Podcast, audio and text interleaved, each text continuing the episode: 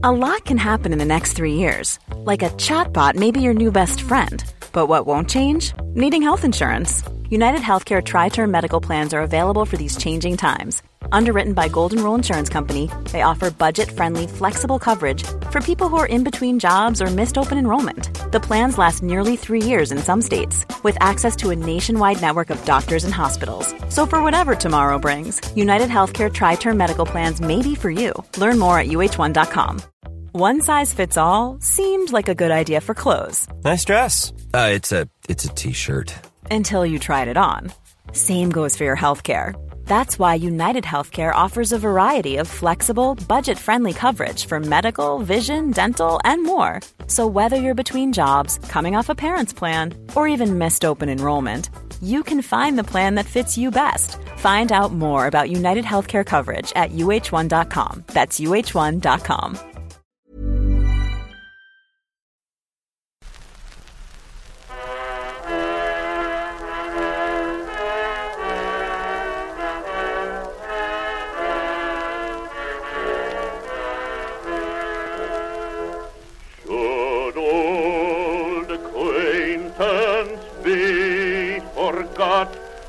and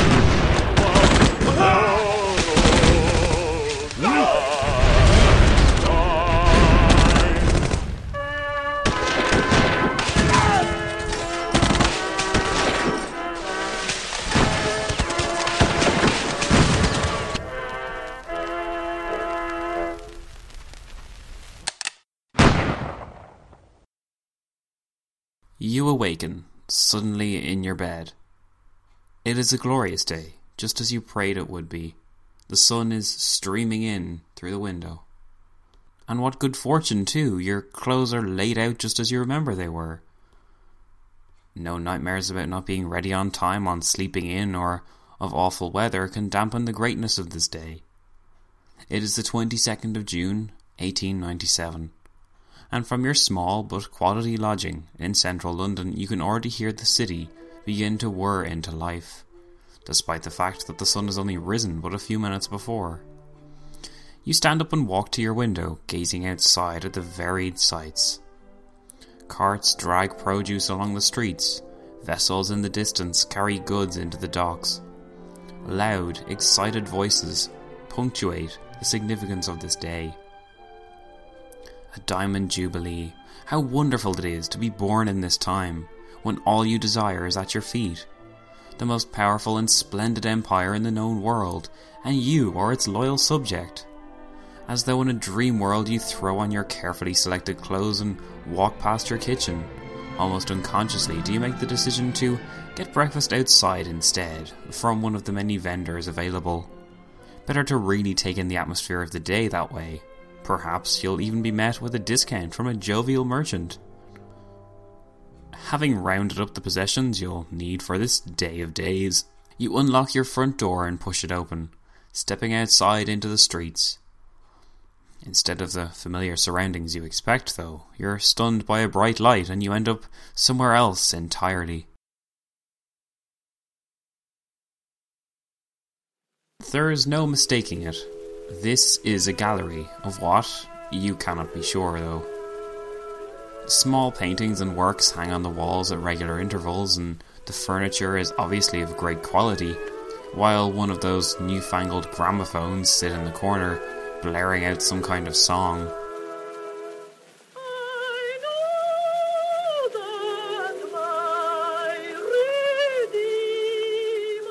Being a citizen of the Empire, you recognize the melting pot of various cultural strands that have come together in this huge room. You scan the interior of the room, expecting to receive some kind of explanation for what's going on, and your eyes fix on a well dressed figure. He gestures to you, and you cautiously venture towards him. Once face to face with this man, you see that his occupation, if that could be the right word in this situation, is the curator of this gallery. He appears relaxed, confident, in fact. But this is getting a bit much. You don't want to be late for the events of this day.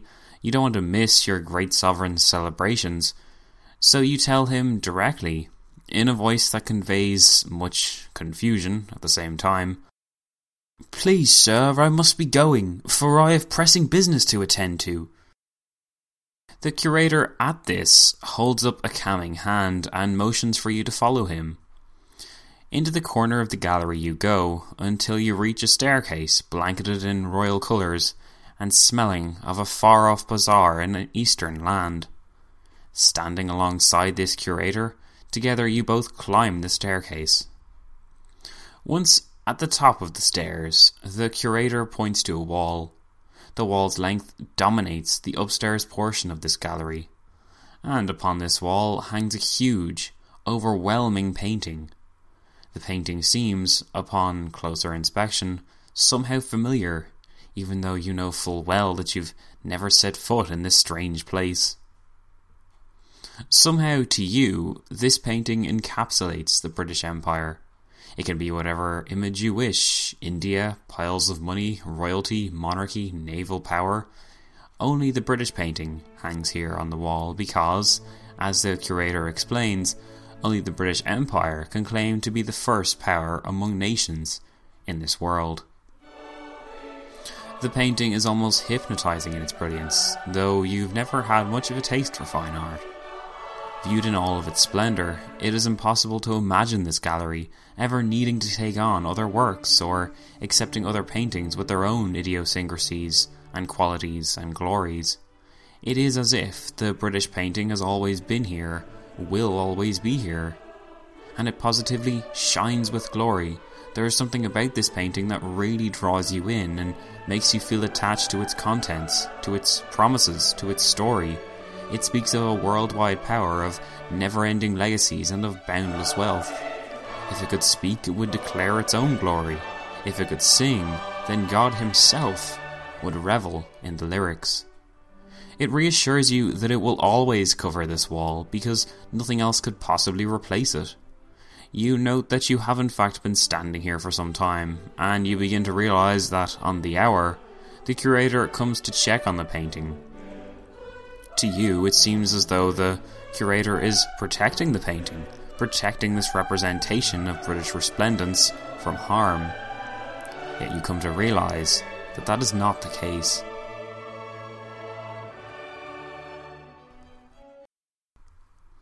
You begin to realize that the curator of this gallery is not on Britain's side. He is merely acting, as he informs you, within the limits of his job description.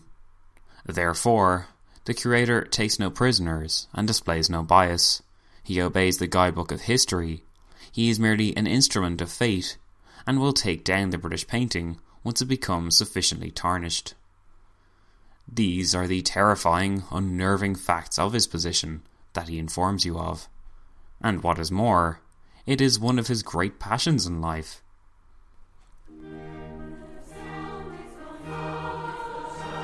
He brings you to his storeroom around the back of the gallery, and there he shows you older paintings, replete with cracks, smears, and dirt. These are the paintings of great powers gone by. The Mongols, Persians, Chinese, Greeks, Romans, all powers that the British like to compare their painting to. Understanding his point, that not all empires can live forever, you return to the wall on which the reassuring British painting is hung, and are soon accompanied by the curator at your side. You turn to him while gesturing to the painting and ask, somewhat defiantly, But is this not the most incredible sight you've ever seen? The curator smiles a strange smile. It's as though he knows something you don't. Truly, he replies. The British painting is a magnificent and deserving one, but all paintings must eventually come off the wall. Puzzled at this reply, the curator leads you to the exit of the gallery. You push open the doors and step into the light outside.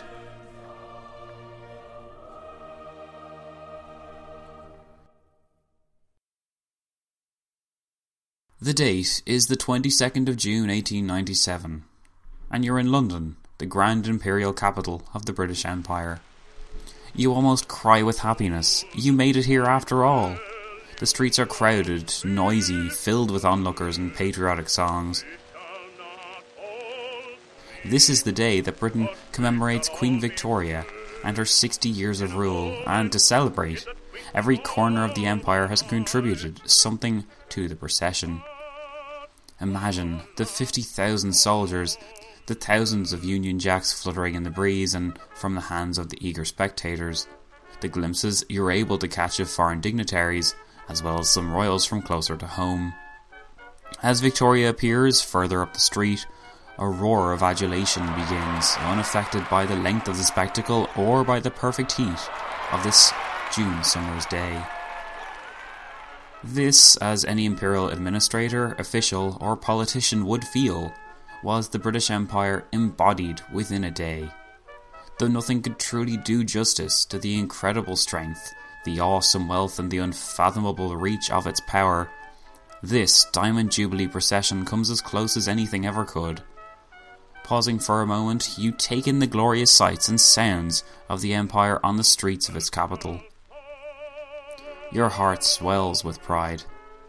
Such a celebration denotes the fact that this has been a British century, a Victorian era, a period of immense expansion, innovation, wealth, and good fortune, the likes of which Britons had never known before, and of which no other nation on earth could boast. How could the curator have gotten it so wrong? You wonder, mostly in relief. You rub your eyes, attempting to convince yourself that you had in fact been daydreaming and had never visited that strange gallery with that mysterious man. Yet, the words of the curator still resonate with you, to the extent that, you feel, you have to prove to yourself that he was not correct in his assertions. Such reassurance is not hard to come by on this day, after all, since the kind of atmosphere and event which you now find yourself in is not the behaviour of an empire on its last legs, as the curator's vaguely ominous replies seem to suggest. Just as you believed before, so you believe now that the British Empire is one that will last forever. Or, if not forever, then at least it will last enough time to raise the inferior peoples of the world up to the British level, to prepare them for self government and the responsibility of ruling their own people, which they evidently were not yet ready for. At least it would last long enough for the white dominions of the world, the children of the British Home Islands, to grow up and rule themselves independently, though still ready at a moment's notice to return or aid their motherland. At least, God would not permit its fall in an ignominious way, having ensured its glorious rise. Streamers and trumpets denote that the procession is coming to an end as the glorious carriage containing Queen Victoria nears closer to St. Paul's Cathedral. The regal woman enters into the huge building's interior. A senior dignitary spots you at the front of the crowd, gesturing you to follow the royal procession to the cathedral. You walk up the bright white steps, polished and swept countless times for this very occasion and now gleaming in the sun. You push open a side entrance door designed for individuals of such status as yourself. Once again, though, you're hit with a bright light. You arrive at that same gallery, with the same aura of destiny that hangs over it. You understand where you are almost at once. It was not a dream after all. Though you are disappointed in this fact, you feel determined to seek out the curator, determined to prove a point, that he was wrong, that the British Empire's glorious painting will by no means come off the wall any time soon, or perhaps ever. You find him on the ground floor doing the rounds, and as he looks up at you, you scold him for his lack of faith. I have seen the Empire in all of its glory, you claim, puffing out your chest. It is not going anywhere, and that painting is certainly not coming off the wall. Inquisitively, he looks at you, somewhat sympathetic, as though you have not been privy to some bad news. You feel your stomach lurch, and you turn to the staircase where he had once brought you. Quickly do you walk towards these stairs. The carpet that covers them is now different. It smells of an industrial factory, and it is then that you notice that most of the other decor that once existed in this gallery has also changed. You try to ignore these facts, instead, you're focused on finding the painting, which had once so captivated you.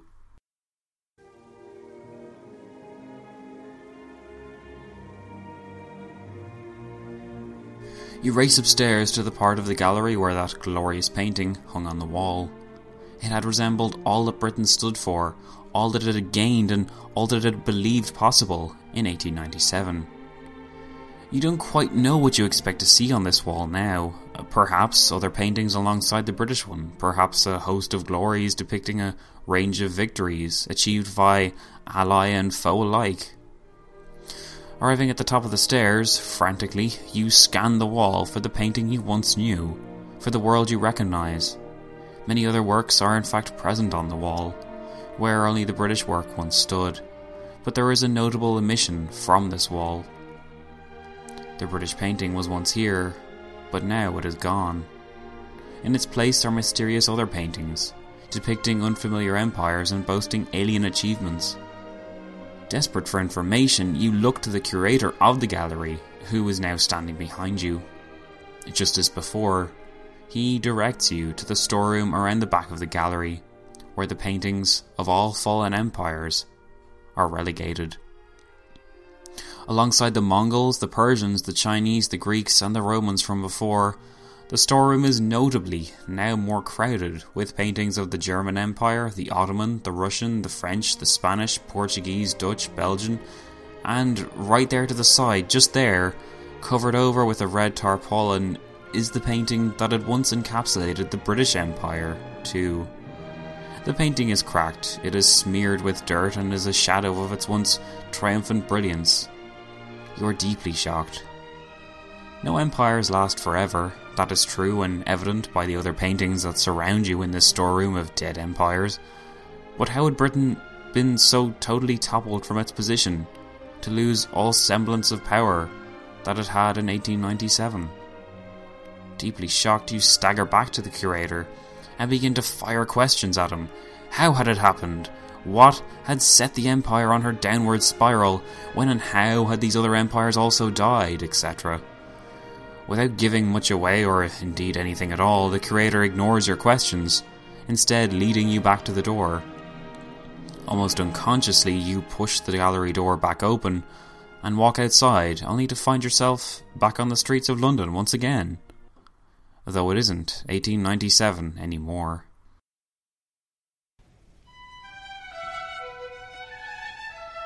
If the curator had sought to prove to you how broken and dead the British Empire had become, then this seems a strange place to put you. It becomes difficult to attain details, but gradually you grasp that you are present in London for another Diamond Jubilee, and upon asking a startled bystander who had regarded your question with an almost hysterical laughter, you gathered that this was the celebration of the 60 year anniversary of Queen Elizabeth II. The great great granddaughter of Victoria. Initially, such news is reassuring. The Empire is not a forgotten aspect of Britain's history. So, if it is not a forgotten aspect, then perhaps it is still in place. Perhaps the curator had gotten it all wrong, and perhaps his so called guidelines were no more accurate than those at your time, that had predicted the great growth of America, or the dangers posed by Russia, or the sleeping giant of China. Before long, though, your impression begins to change. The language, for one, is far less imperial, and on closer inspection, you recoil in horror. Just what has happened to the Union Jack? You wonder, virtually out loud, as a few puzzled individuals turn to stare at you.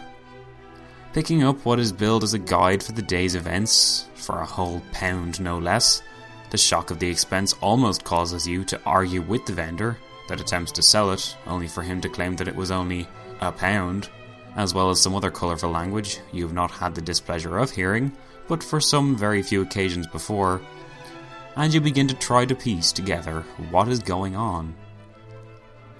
The date is the 2nd of June, 2012. Almost 115 years to the day that you awoke and sped outside with such a patriotic excitement. Although the city is the same, the streets are notably less crowded, the songs to be sung are performed by much fewer revellers, and the actual songs they sing contain gentler themes and a far less imperial tone. Just what on earth happened? On consulting your outrageously expensive pamphlet, which you now cling tightly to, you gain an appreciation for the monarch that is soon to present herself to the public. Pictures side by side of her coronation day exactly 60 years before accompany more modern photos of her. The quality and technology of the photographs astound you, as do the figure they depict. She seems pleasant, almost grandmotherly in appearance, with far less airs and graces than the queen you once revered. In photos, her hair is white, her face smiling, but it is the other contents of the pamphlet that concern you taking a seat in familiar but also alien surroundings. You note with some worry that the Queen is no longer referred to as an Empress of India. Upon further inspection of the pamphlet, you investigate the list of individuals that have sent representatives to be present for the day's events. Countries you do not recognize draw your eye, as well as terms such as Commonwealth and issues like decolonisation and independence. What of the White Dominions? Now they are encapsulated in this partnership of peoples across the world. Britain, so the pamphlet explains, does not possess any kind of lordship over these countries. Instead, she interacts with them as an equal, so that mutually beneficial relationships can be cultivated and preserved for further generations. Throwing down your pamphlet in disgust, you reach what can only be described as an empire shop. Statuettes of your true queen, Victoria, are for sale. Again, the prices are exorbitant, and you cannot understand how any citizen could possess so much money. Reaching into your pockets, you pull out a ten pound note and stare at it in wonder.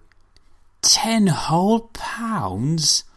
You exclaim, to the bemusement of those around you. The shopkeeper, a dirty faced man with bright eyes and a strange accent, asks if you're actually going to purchase anything. You ask with a certain apprehension if he has any maps of the current world in his possession. He nods cautiously and points to the wall opposite, where a number of maps hang. Below them are a few fold out map sets wrapped in plastic with various names, with one set in particular entitled Maps of the British Empire in various stages. You cannot help but feel morbidly curious. How far reaching does the Empire stand now, despite your pamphlet's liberal languages? How many enemies can Britain really be said to have?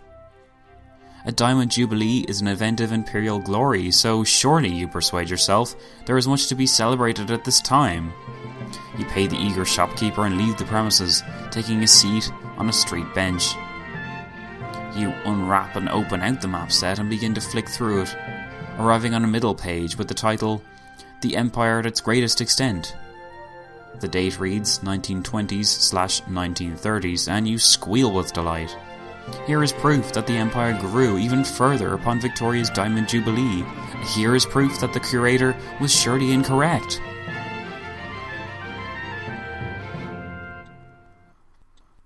You turn to the next page, and a different story greets you. After the Second World War is the title at the top of the page, and this ominous title aside, what really shocks you is the retreat of the empire across the world. The decades that follow the 1950s, 60s, and 70s all tell similar stories of withdrawal. Not even India or the Cape to Cairo control of Africa is preserved. You can't help but shed numerous tears. After reaching such a peak, how had the empire so plummeted to the point that it barely resembled its original form? The final page is merely a picture of the home islands, and at this stage you notice that not even the whole of Ireland remains coloured in red while only a few islands dotted around the various seas remain British territories. As this map emphasises, though, even these islands, minuscule in size and of scant strategic or military importance, have received numerous chances to decide on their own respective futures as either a part of or independent from the British administration. Britain, as the map depressingly concludes, is now an integral partner within the European Union, a community of European nations that cooperate for commercial, social, and humanitarian purposes and have long since abandoned their imperial rivalries. The curator was correct then, you note with resignation, but how? How had this transformation from all conquering imperial superpower to free spirited, gentle island and cog in the European machine come about. You scan the streets of London for answers, and your eyes rest on a sign that directs citizens to the British Library. If any place could answer your questions, surely the resources within that building could. You follow its directions for a few minutes, walking through streets containing dashes of familiarity despite their modern features and strange noises until eventually you reach a building familiar in architecture but hung with various banners. This is the British Library. It must be. The closer you get to its doors, the more certain you become that this place will provide you with true answers. Your heart beating, your hands sweating, you push into the building, only to be greeted once again by a bright, blinding light. By the time you get your bearings, you note to your immense dismay where you are. Once again, you are in the gallery you began your strange journey in. This time, though, you're seated within a separate room, and the curator is sitting opposite you, with an expectant look on his face. Behind him is a wall that stretches along the length of the room. It contains a row of paintings of a various nature, and to your surprise, the row begins with the painting you had once found so glorious, so promising, and so representative of everything the great British Empire had to offer the world. After some disorientation, you grasp by yourself what the wall represents. It appears to be some sort of timeline for the British Empire. Since from your seat you can see that the final painting is one of Queen Elizabeth II's Diamond Jubilee that you had recently been at. Turning your gaze back to the curator, you feel confident enough in your position to pose the question that has been causing you such concern. Where did it all go wrong? You ask the curator. At this question, the curator stands up and walks over to the wall and its row of paintings. You stand out of your seat and follow him over and begin to take in all that these works of art depict. They begin with an imperial glory not surpassed by any other in history. This you are familiar with. In your efforts to not become too overwhelmed by the spectacle of these paintings, you try to scan past them as quickly as possible, but the curator forces you to focus on each one. He insists upon it. Alas, though it is painful for you, your inherent curiosity gets the better of you, and you begin to scan the series of paintings closely enough to notice a pattern. As the paintings continue, they tell a story which is less familiar than what you feel you know of alliances made, isolation ended, and a new age of competition beginning. They tell stories of domestic strife, of foreign intrigue, of concerns for empire and naval rivalry. The paintings depict international summits wherein great statesmen once sought to solve the niggling problems of the day.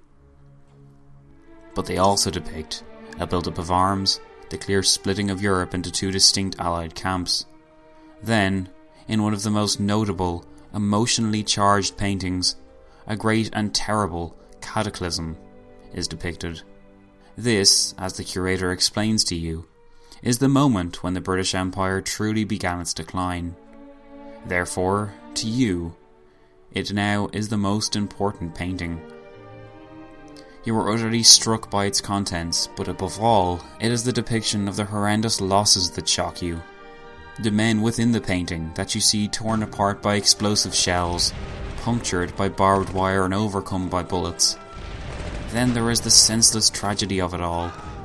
You see mustachioed aristocrats ordering men to their deaths, while the flower of Britain's empire is put under severe strain, and withers under the weight of all that its officials expect of it.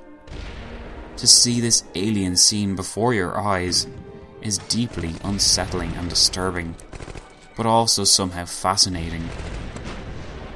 The British world from that point onwards, the curator explains, was never the same after that.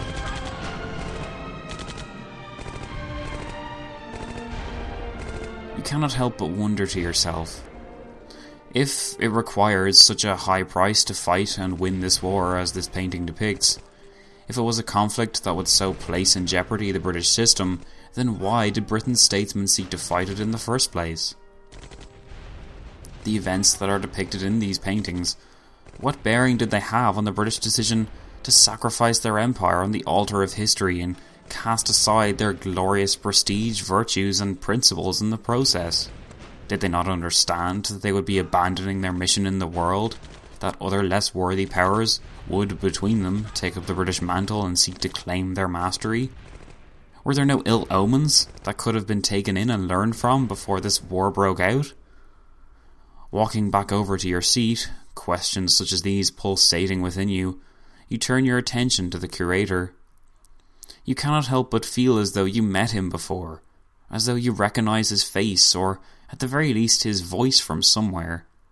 You decide to take the plunge and solve these mysteries by asking the curator directly yourself, since, if he understands the course of the British Empire's history, surely he will be in a position to explain why it acted in the way that it did.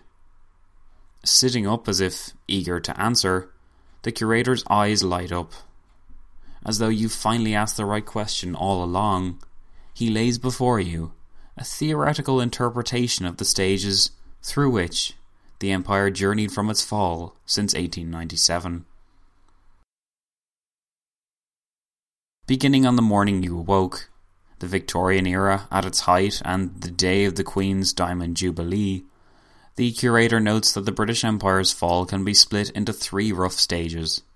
The first he calls the peak, which he claims began at Queen Victoria's Diamond Jubilee and ended with the outbreak of the cataclysm of war, seen in one of the most memorable paintings on that wall.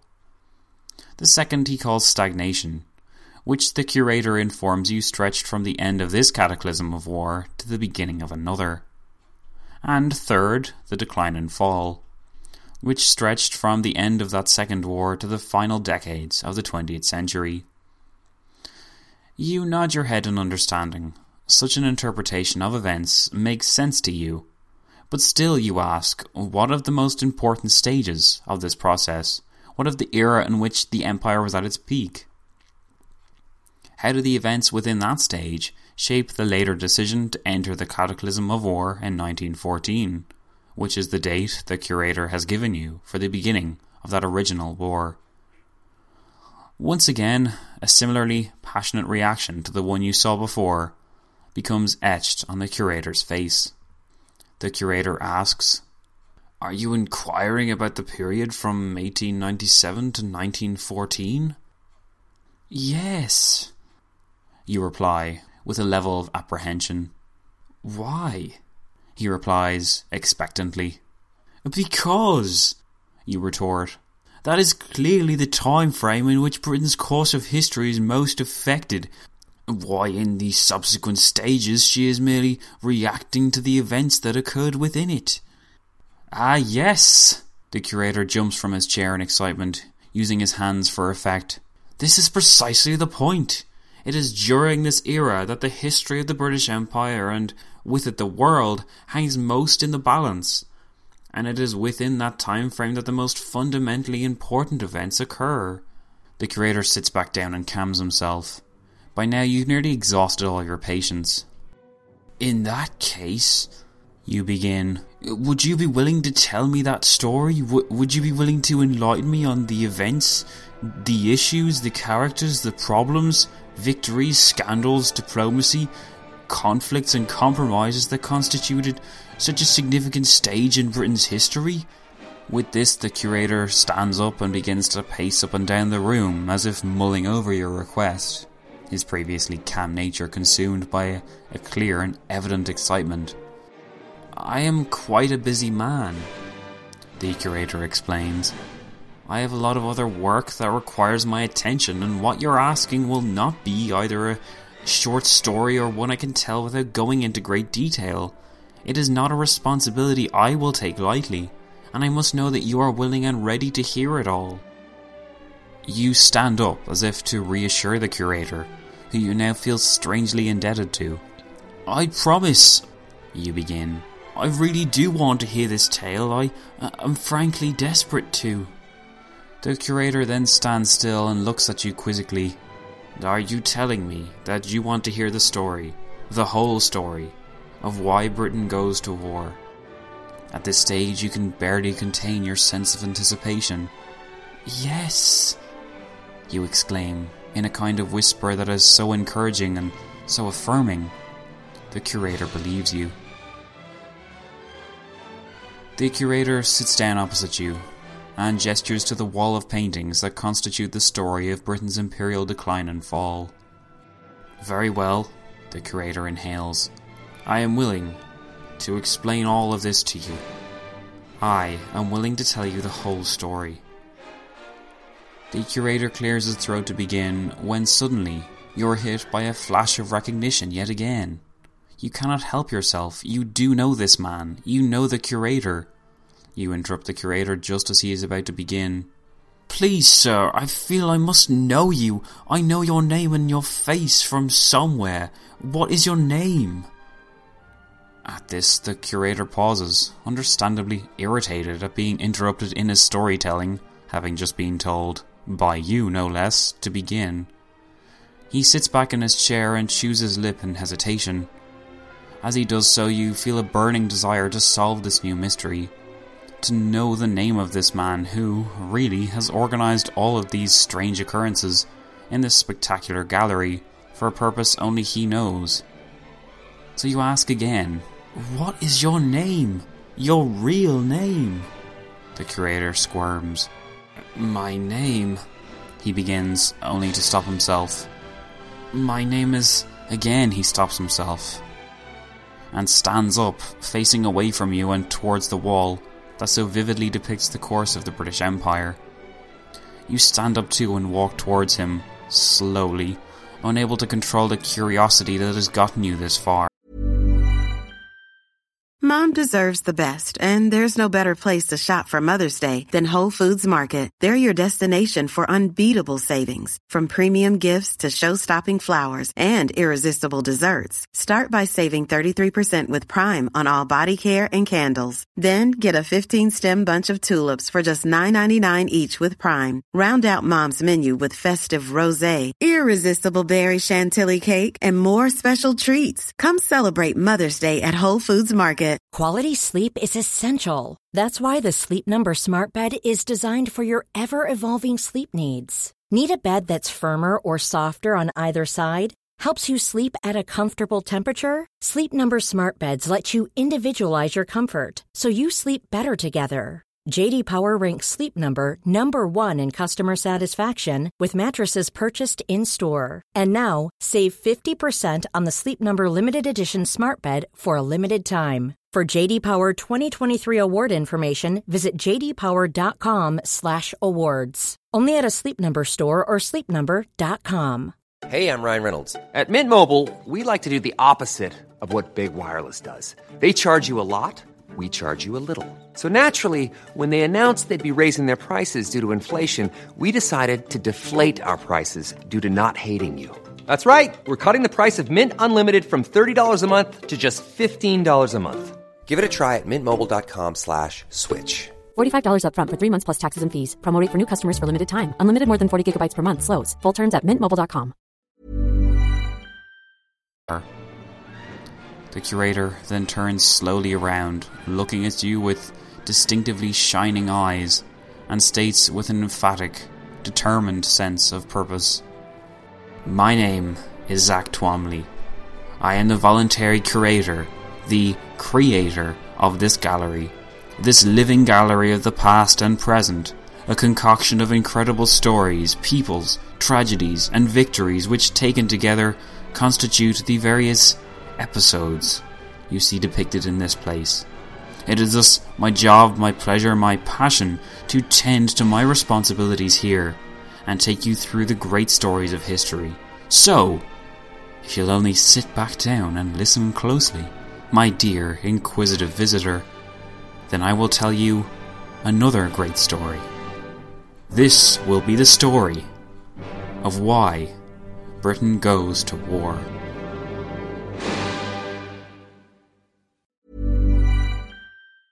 Hi, I'm Daniel, founder of Pretty Litter. Did you know cats tend to hide symptoms of sickness and pain? I learned this the hard way after losing my cat, Gingy. So I created Pretty Litter, a health monitoring litter that helps detect early signs of illness by changing colors, saving you money and potentially your cat's life. Pretty Litter is veterinarian developed, and it's the easiest way to keep tabs on your fur baby's health right at home. Go to prettylitter.com and use code ACAST for 20% off your first order and a free cat toy. Terms and conditions apply. See site for details. Hey, it's Paige DeSorbo from Giggly Squad. High quality fashion without the price tag? Say hello to Quince.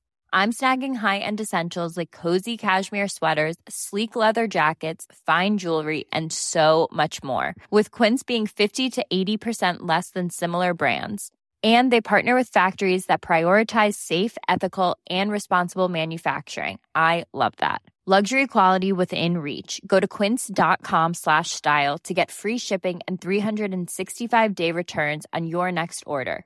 Quince.com slash style.